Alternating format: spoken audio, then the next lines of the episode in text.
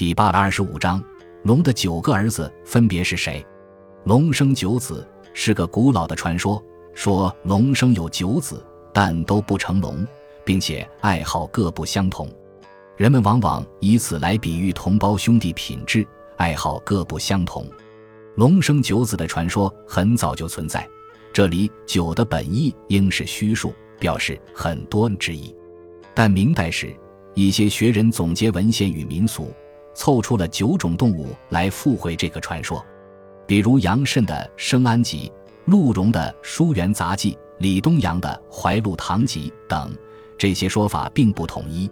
一种常见的说法认为，龙的九子是：老大囚牛，爱好音乐；老二牙子，相貌似柴，好星沙；老三朝凤，形似兽，好险又好望；老四仆劳，形状像龙，但比龙小，好鸣叫。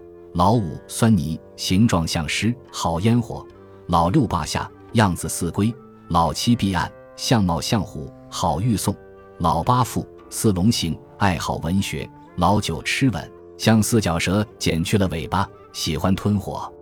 人们往往按照这些龙子的特征和脾性，在一定地方雕刻、摆放他们的雕塑像，以起到相应的作用。在其他版本的说法中，螭首、饕餮。麒麟、朝天吼、貔貅也经常被列入龙子之一。总之，在一些古寺、宫殿或饰品的雕像中看到的一些不太常见的怪兽，多半便是这些龙子。